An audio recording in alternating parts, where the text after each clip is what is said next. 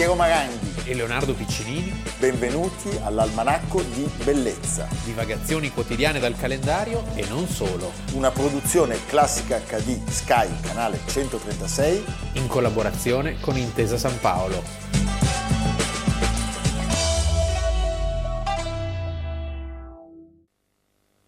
Voi, Eleonora de Fonseca Pimentel siete incriminata di avere sobillato la rivolta, di avere arringato il popolo e recitato al teatro di San Carlo il vergognoso inno sublime alla libertà.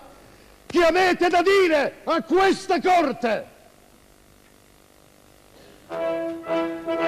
un dispotico potere, itte al fuoco infami e diti, solo all'uomo i primi diritti, uguaglianza e libertà.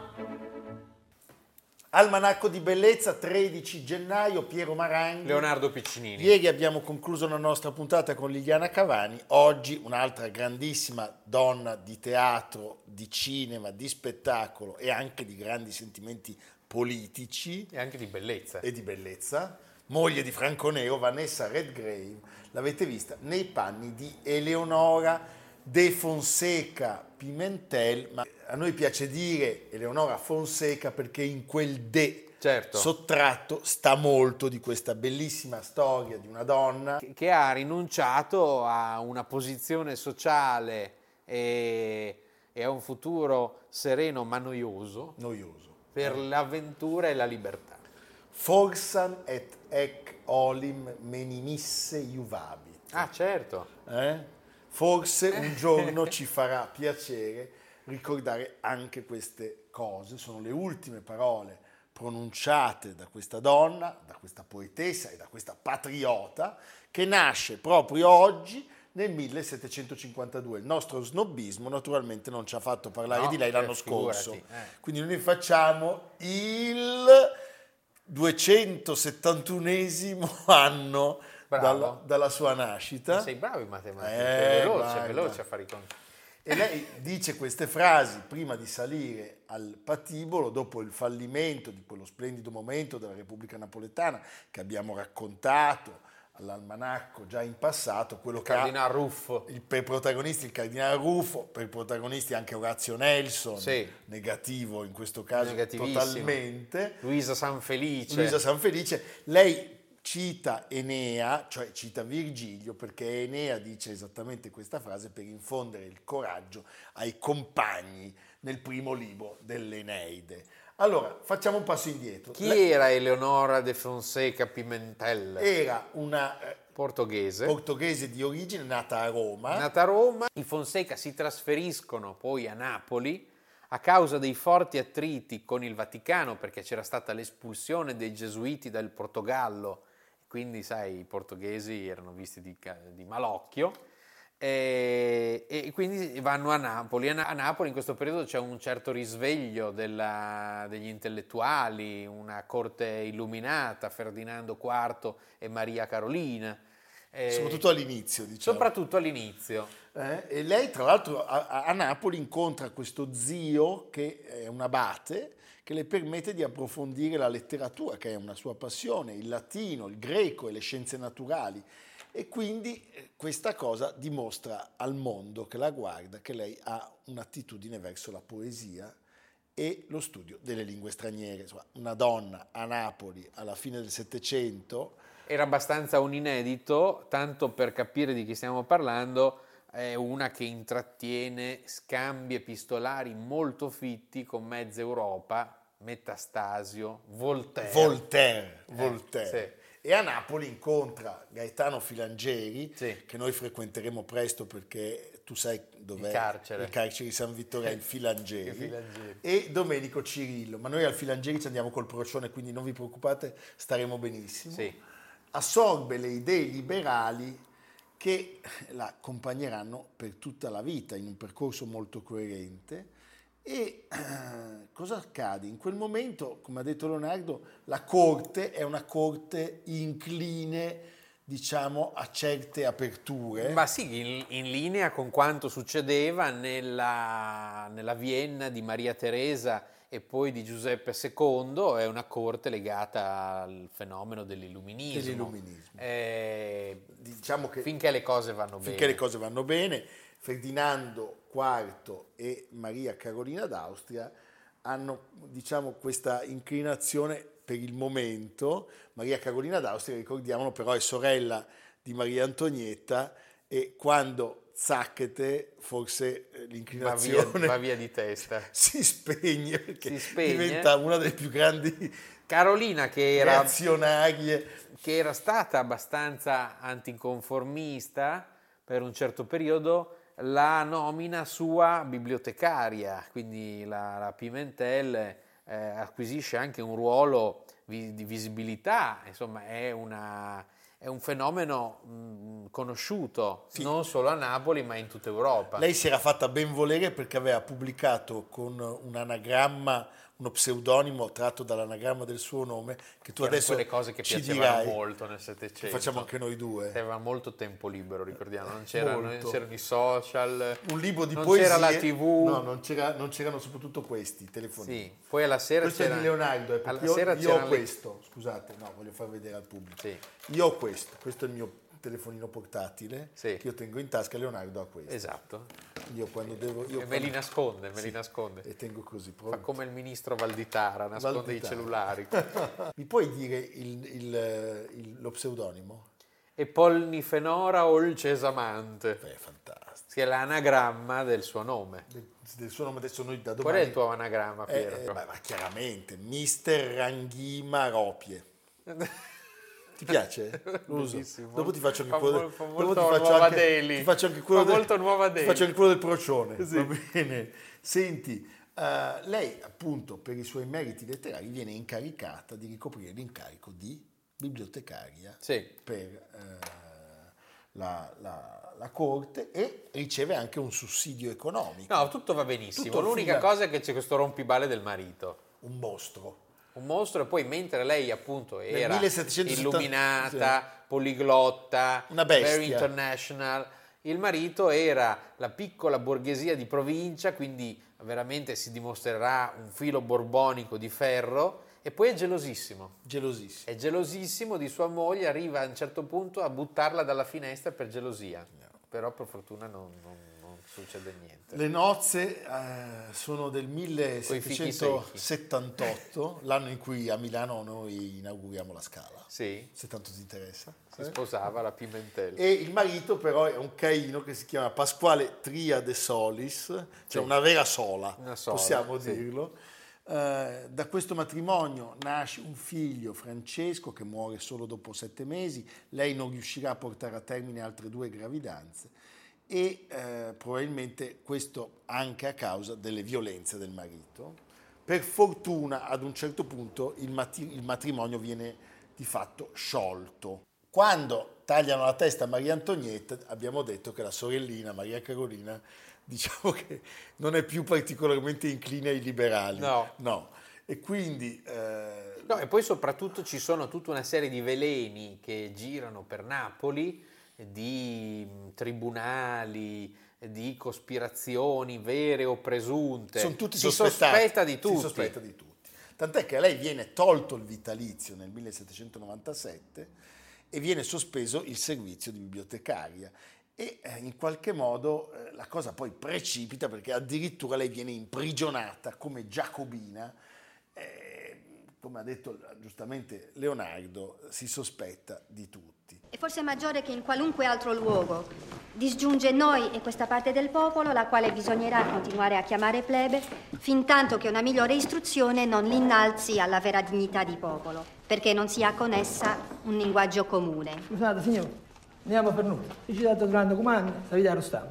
Va bene, grazie. Continua, mi sembra buono. Quei due l'avrebbero capito. Non lo so. Allora, noi l'abbiamo raccontato non molto tempo fa, arrivano i francesi e quindi... I franzosi. I franzosi, prima che arrivino i franzosi, la corte se ne va. Se ne va in Sicilia A Palermo. e i, i rivoltosi approfittano della confusione per conquistare le piazze forti, cioè chi dominava Castel Sant'Elmo, se voi andate a Napoli, vedete che in cima a tutto c'è questa poderosa piazzaforte d'epoca spagnola, di fianco alla Certosa di San Martino, che è Castel Sant'Elmo. Chi ha Castel Sant'Elmo controlla Napoli, perché da lì i cannoni possono eh, spazzare via qualunque resistenza. E tra i rivoltosi che conquistano Castel Sant'Elmo c'è proprio lei. Sì, da lei quel momento nasce il mito dell'eroina. mito, sì, certo, perché perché una donna che si occupa di cannoni, insomma, Beh, eh, lei eh, riesce a lasciare, a abbandonare la prigione e quando il 22 gennaio nasce la famosa Repubblica Napoletana, lei è una protagonista. Diventa una colonna portante di questa rivoluzione, lo sappiamo, una rivoluzione che eh, produce anche una Costituzione, del libro di Vincenzo Cuoco. Cuoco, che noi tutti leggiamo, Eh, sì. eh, che non è un libro di ricette, per No, fortuna. No, grande, grande libro. Lei dirigerà il Monitore Napoletano, Monitore, le moniteur. un periodico bisettimanale pubblicato, per dirvi quanto dura questa esperienza, pochissimo, dal Pochissimo. 2 febbraio all'8 giugno, è l'organo più autorevole della Repubblica Partenopea, eh, ci scrivono dei grandi intellettuali. Eh, la Repubblica Partenopea è gracile, è velleitaria perché chiaramente eh, chi viene messo a occuparsi della cosa pubblica non ha il contatto con la popolazione che era per la stragrande parte analfabeta, c'erano dei problemi di sovrappopolazione enormi, era la più grande città del Mediterraneo sostanzialmente e soprattutto nelle campagne dello, dello Stato eh, di Napoli, del Regno di Napoli, i contadini non ne volevano sapere di questo gruppo di illuminati che dominavano al posto del Borbone. o Borbone. È il momento in cui si toglie il famoso De e diventa Eleonora Fonseca, Fonseca. e però c'è un cardinale. C'è il cardinale Ruffo. Il cardinale Ruffo fa leva sulla superstizione, la profonda fede, eh, gli interessi di tanti proprietari fondiari che non ne volevano sapere delle riforme economiche introdotte dai nuovi, dai nuovi liberali, dagli illuministi e questa marcia eh, comincia piano piano a risalire verso Napoli. A Napoli nello stesso tempo I francesi hanno abbandonato la città perché devono correre al nord per difendere la Repubblica Cisalpina. E come sempre succede in questi casi, vengono pagati i cosiddetti lazzari in giro per la città che fanno degli atti di sabotaggio, eh, cominciano a inscenare delle proteste, insomma le cose precipitano. Il 13 giugno la città viene invasa dai sanfedisti Sì. per piegare la resistenza dei rivoluzionari e i patrioti, tra cui appunto la nostra eroina, si, si rinchiudono nelle fortezze napoletane. Il cardinale Ruffo, c'è da dire, Era una persona intelligente Sì, il cardinale Ruffo. molto, E- e propone un'onorevole capitolazione. Perché il cardinale Ruffo cosa pensava al domani?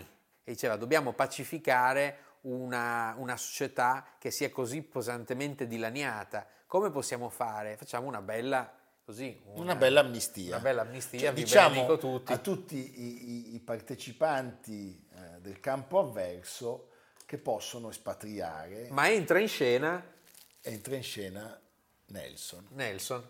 porca miseria, e con lui il Bourbon, Sì. cioè il Borbone, scusa. Ma Borbone ormai Sì, era, era anche un po' inebetito ormai. Cioè, sostanzialmente il re, su suggerimento e pressione fortissima di Nelson, dice non riconosciamo l'accordo, del famoso martirio dell'ammiraglio Caracciolo legato al pennone della nave e poi tutti gli altri tutti che gli vengono altri, liquidati anche Serra di Cassano. col portone che da allora portone che non viene più aperto, anche perché Maria Carolina era sempre più implacabile nel perseguire i liberali, Eh. rei di tutte le colpe possibili e immaginabili. E quindi il 20 agosto del 1799 i Giacobini. Eleonora Fonseca, mi sembra giusto togliere Sì. il de, Pimentel, insieme agli altri rivoluzionari, viene giustiziata in piazza del mercato.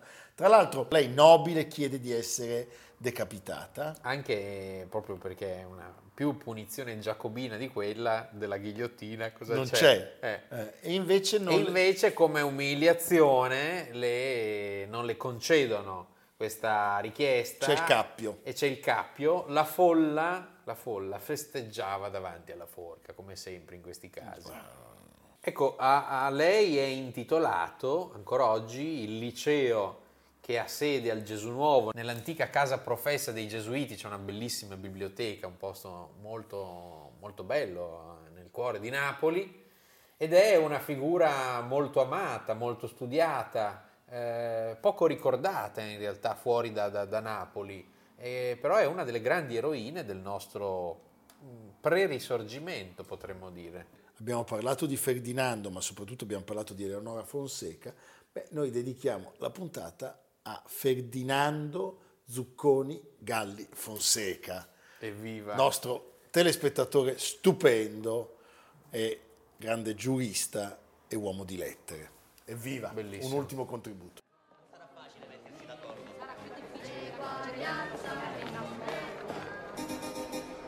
Ita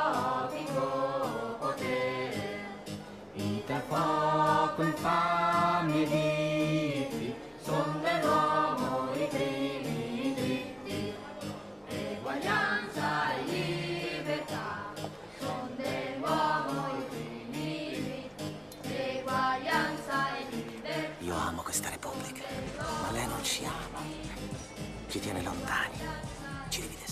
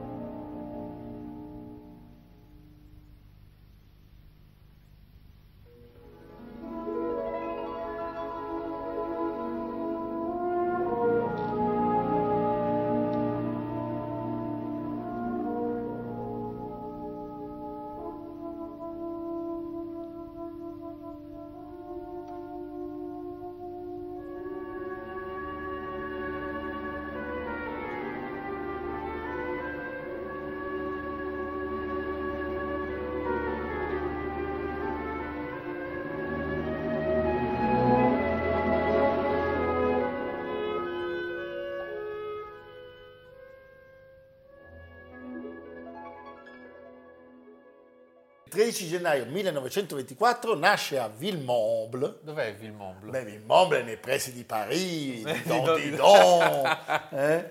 Chi, se non lui, Roland, Petit, petit, petit. Petit Petit Petit. Sì, sì. Cioè, nasce la danza, Sì. l'altro diciamo, non ci sono solo loro due, e Parigi e la danza hanno regalato al mondo episodi irripetibili, uno lo citiamo sempre, la prima della saga, però Maurice Béjart e Roland Petit sono due titani della storia del balletto moderno e contemporaneo. Noi oggi parliamo di Roland Petit, Roland Petit, tranquilla cittadina residenziale a est di Parigi, poco più di 10 km, bambino estroverso e vivace, sempre pronto a improvvisare poesie e passi di danza al suono della pianola meccanica che il padre aveva sistemato nella sua brasserie. E qui c'è Eh, tutto che dolce. che, che qui c'è il contorno. come sono bravi. eh? Però la cosa straordinaria è la madre. Chi era la madre? La mamma- era Rose Repetto, quella delle... delle scarpe da ballo. non lo sapevo. che iniziò disegnando Le proprio le scarpe per il figlio. Per il figlio, perché lui, come tutti i grandi coreografi, è stato anche un grande ballerino. Sì. E- È un, un enfant prodige, è uno che a nove anni è già ammesso alla scuola di danza dell'Opéra di Parigi. E ha come mentore l'immenso Serge Liffard. Sì. E quindi, sai, questa precocità permette a questo giovanissimo ragazzo di assorbire eh, l'insegnamento di un protagonista Della della rivoluzione dei La- balletti russi. Della tradizione di Diaghilev. A 16 anni entra a far parte del corpo di ballo dell'Opéra, è però un po' sempre insofferente alla disciplina severa, alla gerarchia di quelle che sono la più antica scuola di balletto e la più antica compagnia di balletto e, mm, e quindi comincia già eh, delle vie diverse. Certo, è anche vero che quella Francia è quella purtroppo che viene occupata dai nazi Sì. e tant'è che Lifar sarà poi accusato di essere un, un collaborazionista perché eh, il momento in cui Petit entra all'opera è quello in cui invece i carri armati di Hitler eh, in 448 arrivano a Parigi e eh, non, c'è, non c'è più tanto da, da sorridere, lo sappiamo insomma. Sì, e lui già alla fine della Terza Repubblica era molto interessato, si guardava intorno, jazz, cinema, teatro, fisico snello, ottimo ballerino, gambe veloci, elegante, capelli ricci. eh, Noi l'abbiamo conosciuto senza capelli. senza capelli. Ma anch'io posso dirvi che avevo dei riccioloni alla Gullit. alla Gulli, anch'io. Senti, no, e soprattutto in quegli anni lui, giovanissimo, poco più che ventenne, incomincia a presentare le sue prime, le sue prime coreografie. Sì. Quando Parigi viene liberata, complice anche il processo a Lifar, Sì, lui- lascia l'opera. lascia l'opera. Per una carriera indipendente nascono insieme a Cocteau i Ballet des Champs-Élysées, con Cocteau, con l'ultimo segretario di Diaghilev. I primi successi sono già del 1945, quindi è, un, eh, è veramente un fuoriclasse agli occhi di tutti. e picchia un primo soggetto pazzesco, Le Jeune Homme et la Mort, appunto su un soggetto di, di Jean Cocteau, la passacaglia in do minore di Bach, eh, con un'or- un'orchestrazione di Ottorino Respighi. Beh, è un successo epocale. Guardiamone un passaggio.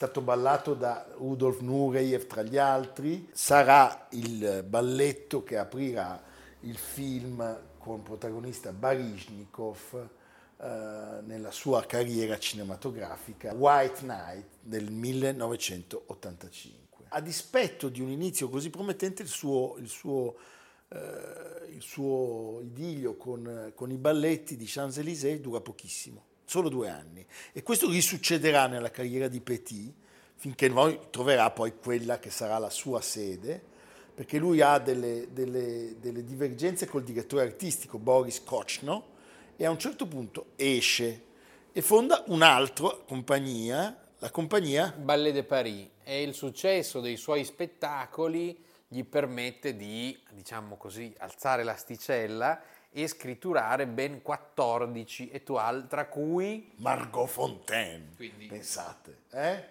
per la sua creazione successiva decide di far adattare la partitura di un'opera, la Carmen di Bizet. Lui, pensate, vorrebbe Colette Marchand. Ma c'è una grandissima che sarà poi la sua partner eh, nel lavoro e nella vita, René Jeanmer, Zizi Zizi, Jeanmaire. che minaccia di lasciare la compagnia se non ottiene il ruolo. Allora Petit, che aveva, si era portato dietro la Jeanmer dalla, dall'opera, inizia un braccio di ferro, Perché lui vuole i capelli alla garçon, sì, cioè se li deve tagliare. sì, e questo sarà poi il, il tratto caratteristico di Zizi Jeanmer. Certo.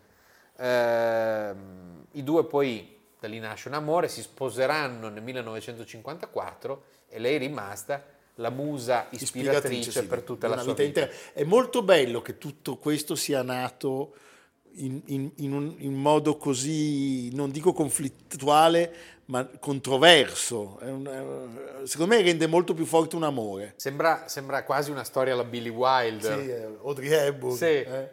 E eh, però eh, questo spettacolo è un successo pazzesco. Ah, C'è da dire, a Parigi il pubblico premia lo spettacolo, la critica invece storce il naso, mentre a Londra lo spettacolo sta in cartellone cinque mesi, pensate, e poi debutta a New York e quindi Roland Petit diventa, Diventa un nome conosciuto in internazionale.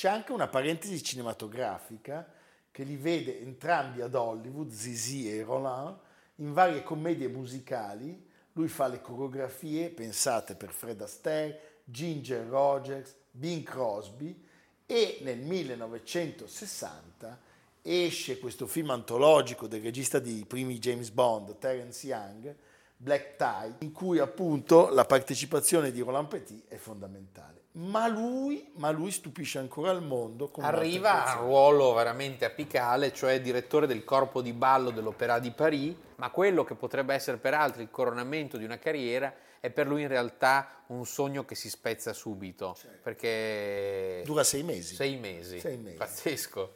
Nel 72 però c'è finalmente una, una stabilità. Ballet National de Marseille, Per eh, Petit è un'avventura che durerà eh, 26 anni, Sì. fino a quando non sarà costretto a lasciare le, le scene nel 98 e le creazioni citate sono moltissime, straordinarie.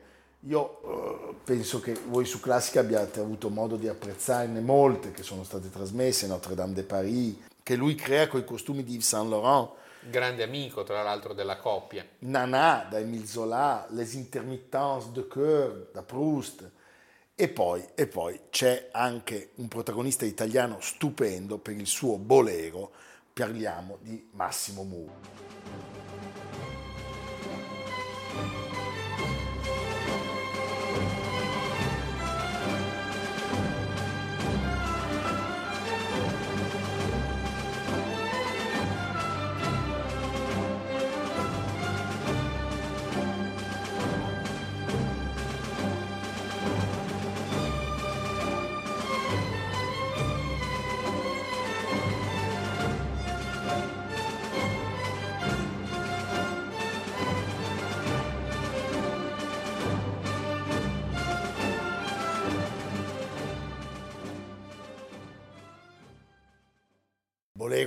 Massimo Muro è Poi il pipistrello. stupendo. Poi ancora da un'opera il Pipistrello, come aveva fatto con Carmen, e poi arriva un altro grandissimo successo che è Pink Floyd Ballet. Che nasce da un'intuizione della figlia, Sì. che era appassionata di musica no, contemporanea, E gli di dice, musica rock. Ascolta un po' qua.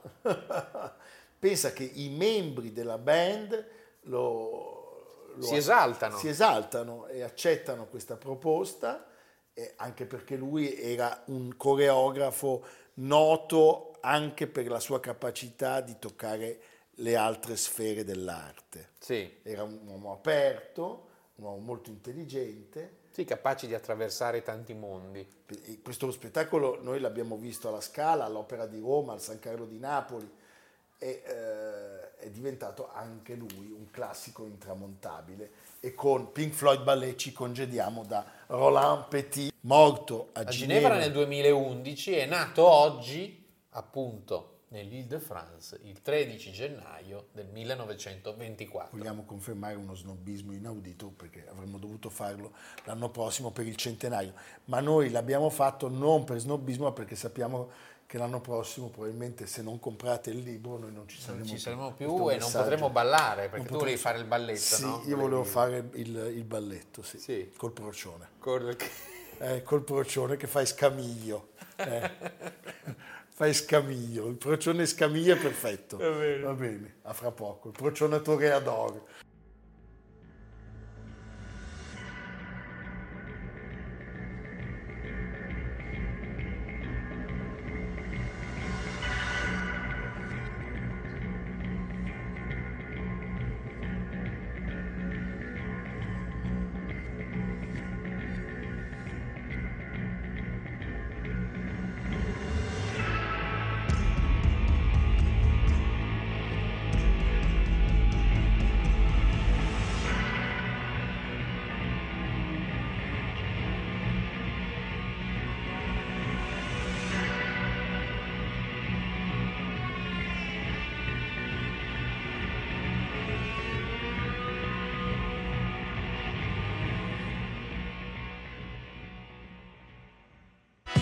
Almanacco di bellezza a cura di Piero Maranghi e Leonardo Piccini. Con Lucia Simioni, Samantha Chiodini, Silvia Corbetta, Jacopo Ghilardotti, Paolo Faroni, Stefano Puppini. Realizzato da Amerigo Daveri, Domenico Catano, Luigi Consolandi, Simone Manganello, Valentino Puppini. Una produzione classica HD, Sky Canale 136 in collaborazione con Intesa San Paolo.